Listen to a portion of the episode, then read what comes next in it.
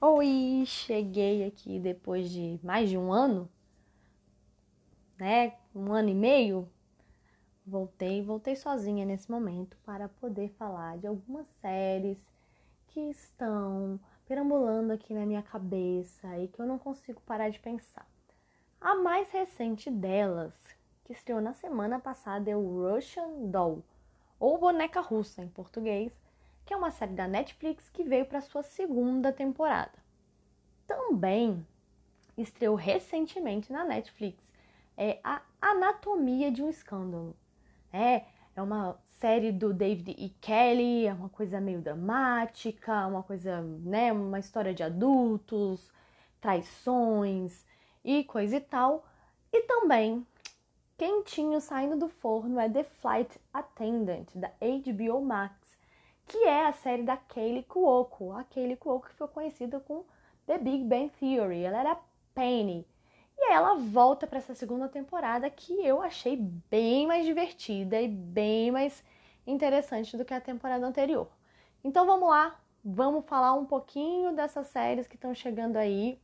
Eu vou destrinchar um pouquinho cada uma delas e vou tentar ser bem curtinha para ser um episódio bem curtinho, você ouvir rapidinho, né?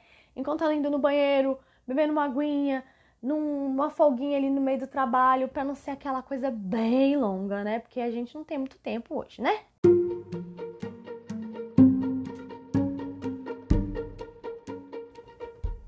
Esse é o Assisto Cast para falar de seriados bons ou nem sempre bons.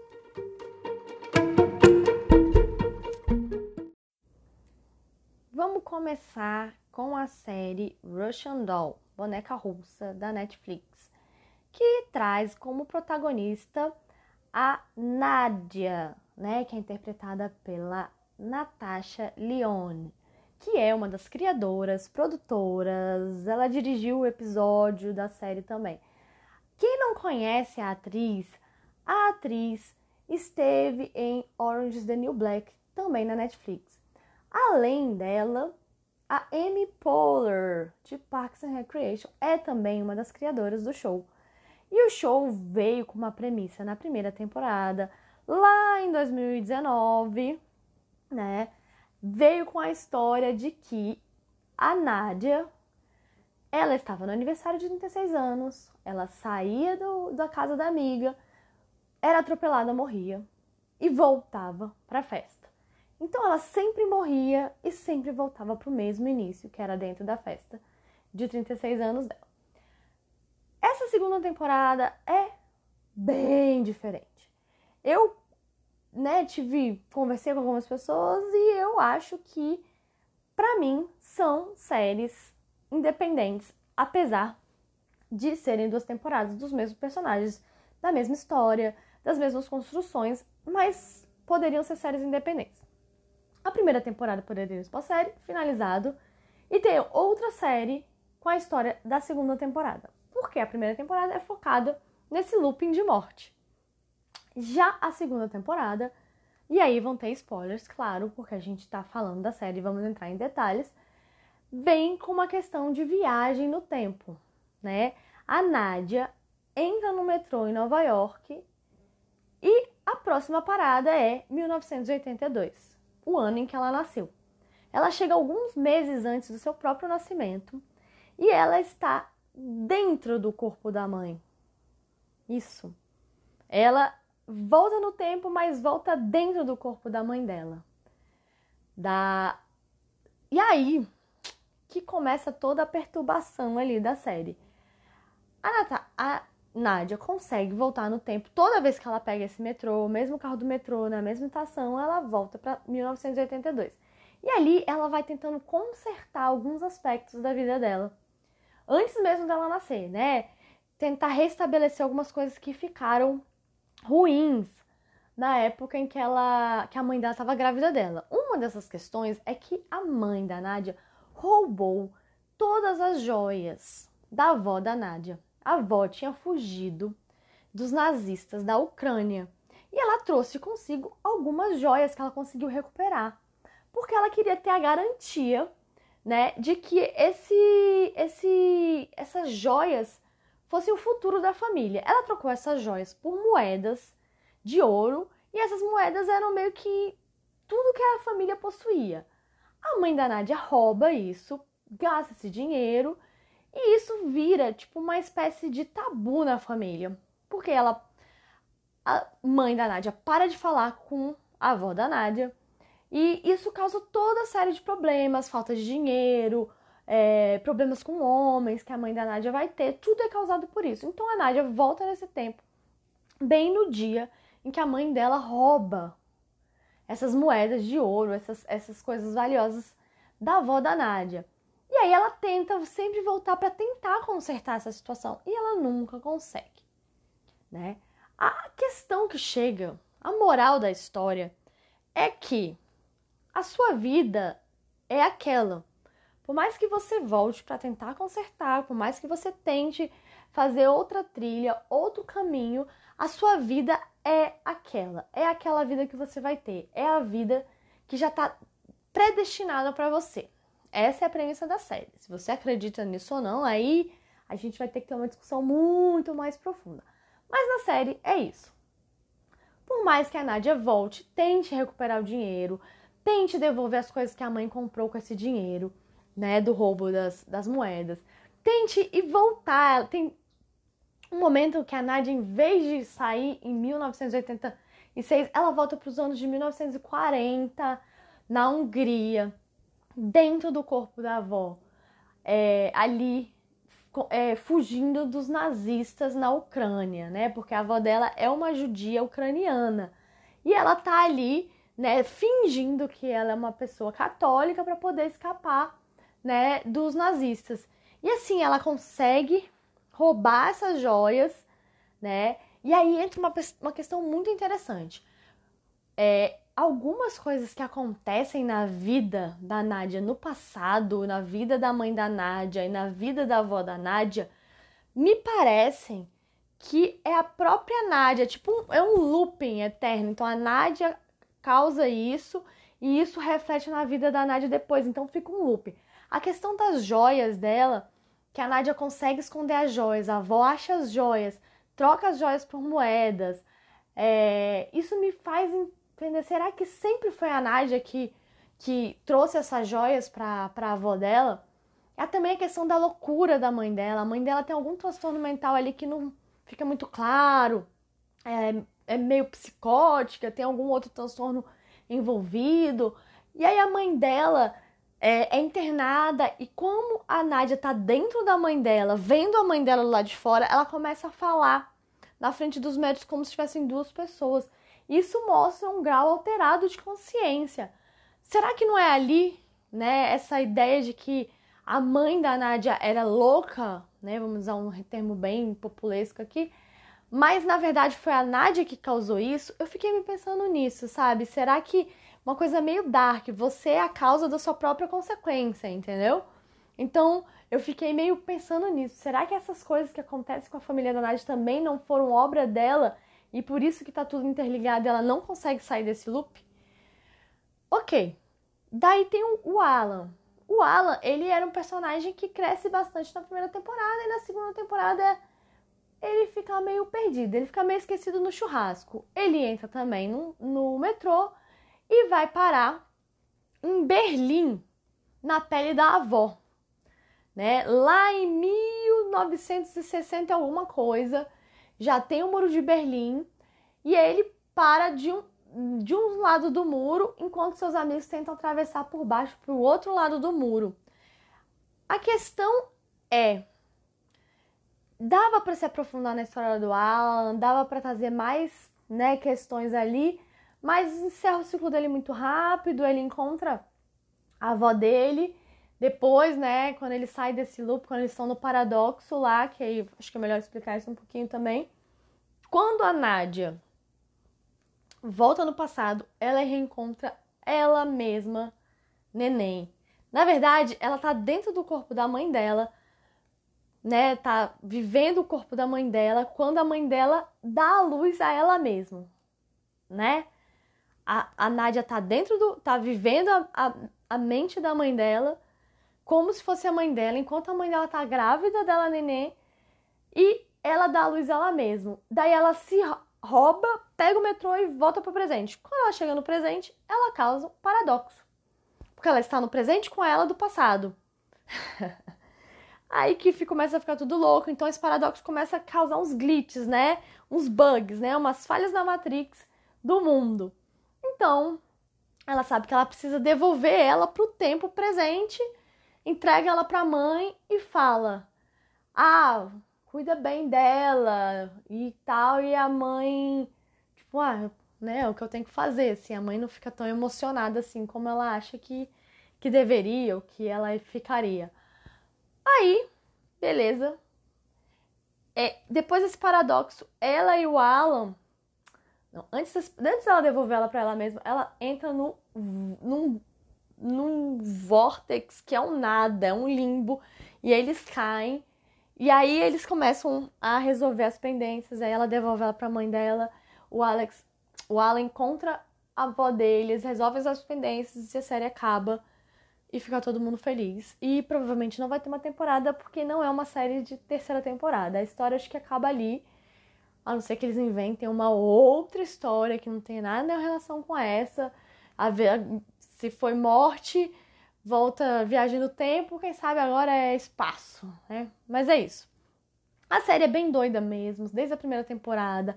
A estética é diferente, a trilha ela é uma trilha mais alternativa, então ela é uma série para ser assim mesmo. Ela não é uma série fofinha, bonitinha, cheirosinha. É uma série mais incômoda, é uma Nádia, né, às vezes descabelada, com a maquiagem borrada e usando uma profusão de drogas o tempo inteiro, fumando e bebendo. O Alan, ele se mata na primeira temporada, né, que é isso que desencadeia a volta dele sempre da morte. É, e é uma série assim, não é para ser uma série fofinha, né? Então, essa é Russian Doll. Depois chegamos à Anatomia de um Escândalo. A série é do David Kelly e ela é protagonizada pelo Rupert Friend e a Sienna Miller. Ele, eles são um casal, hum, nossa, quase que perfeito. O Rupert Friend ele faz o James Whitehouse, que é um ministro né, da Inglaterra. E a Sienna Miller é a mulher perfeita dele, que tem os filhos perfeitos e cuida com tudo de perfeição.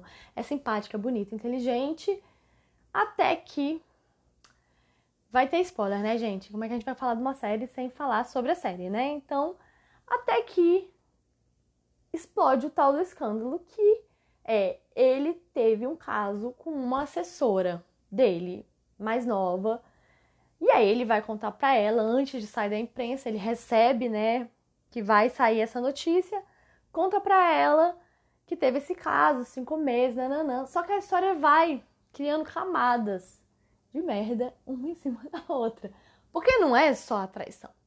Logo na sequência, a mesma mulher que ele teve o caso o acusa de estupro, né?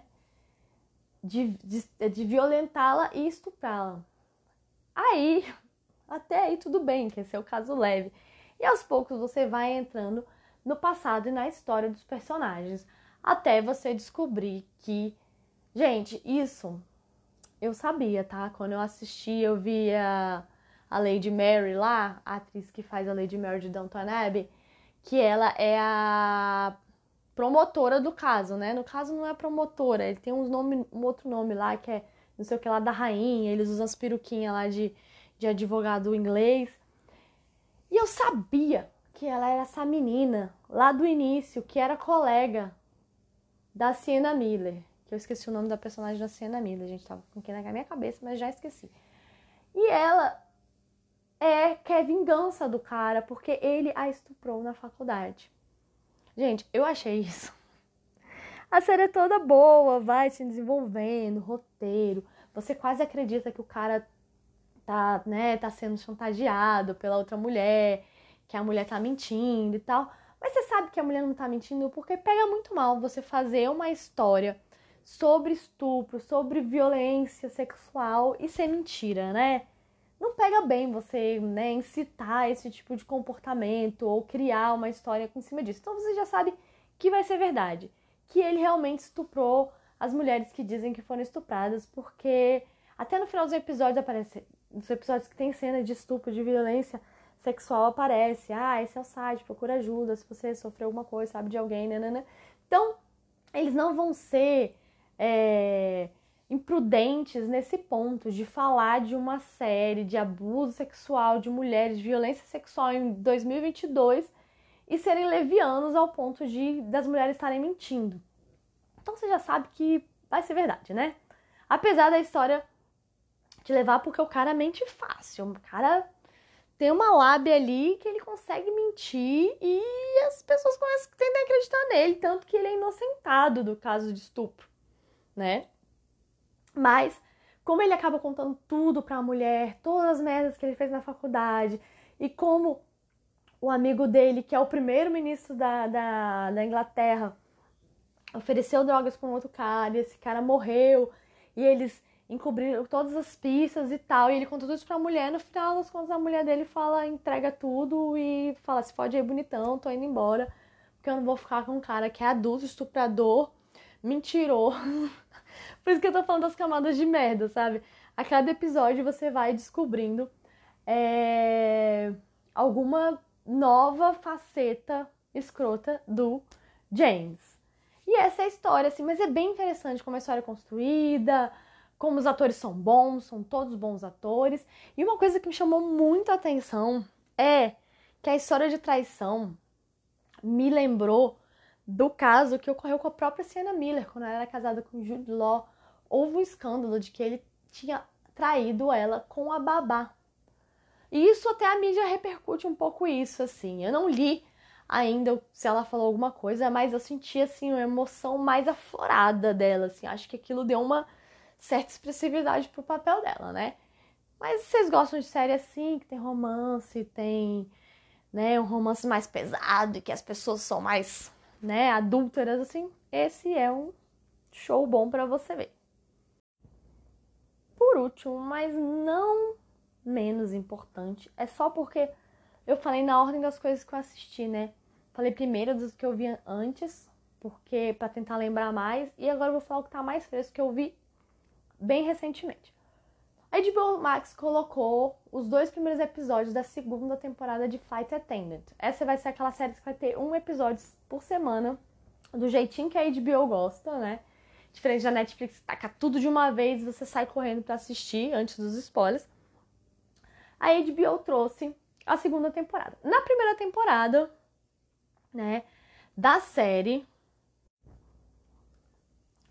a Cassie, né, que é a personagem da Kelly Cuoco, tinha problemas com álcool, né? Ela é, ela é alcoólatra ou alcoólica. A, e ela, né, acorda do lado de um cara assassinado. E ela não se lembra do que aconteceu e a história toda gira em torno disso, ela tentando se lembrar e pessoas atrás desse cara e ela não consegue lembrar no final da temporada, ela acaba descobrindo junto com a amiga dela e o FBI a recruta para ser uma informante civil. Nessa temporada, além de ser uma comissária de bordo, né? Ela é também essa informante da CIA. Então, ela vai para as viagens, trabalha no voo, chega no lugar e faz ali o reconhecimento de pessoas que a CIA quer que ela, né, monitore, mas à distância. Ele sempre fala, é só para você olhar, ver o horário, onde ele, né, que chegou, pegou alguma coisa. Não é para você seguir, não é para você se envolver, não é para você falar com a pessoa. Ela vai escutar isso? Não.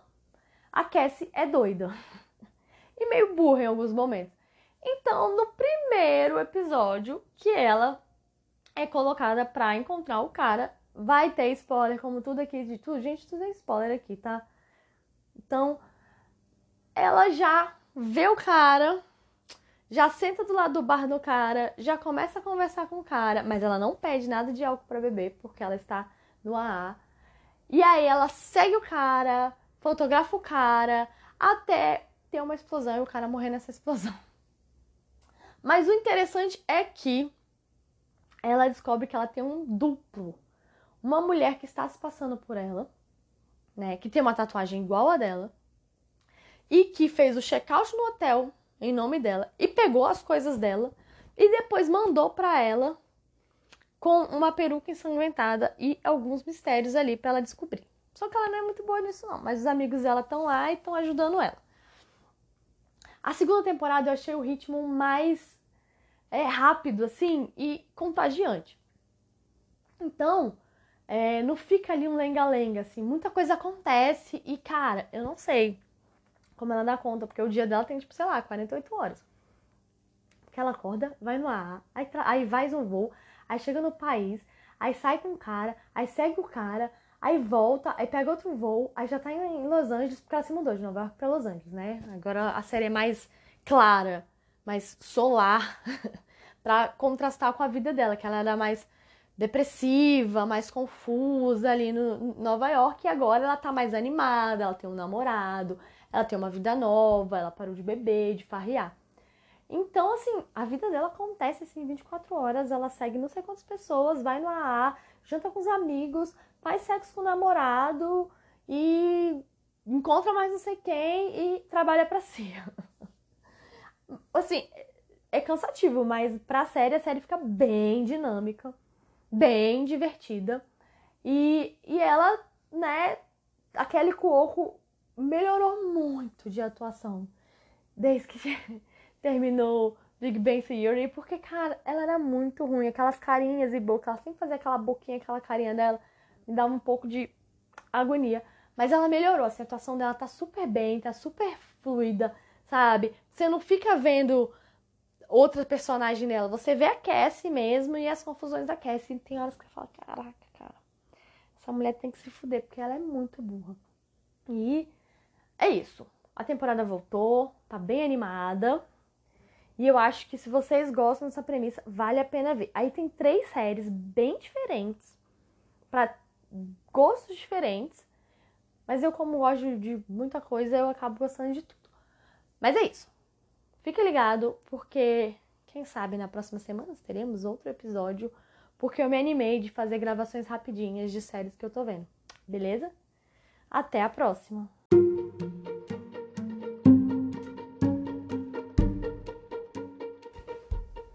Esse foi então mais um episódio de Assista o Cast. Acompanhe a gente aqui, acompanhe nas redes sociais, assista o cast no Instagram, assista o cast no Twitter e fique sabendo todas as opiniões, fotos, fatos sobre séries.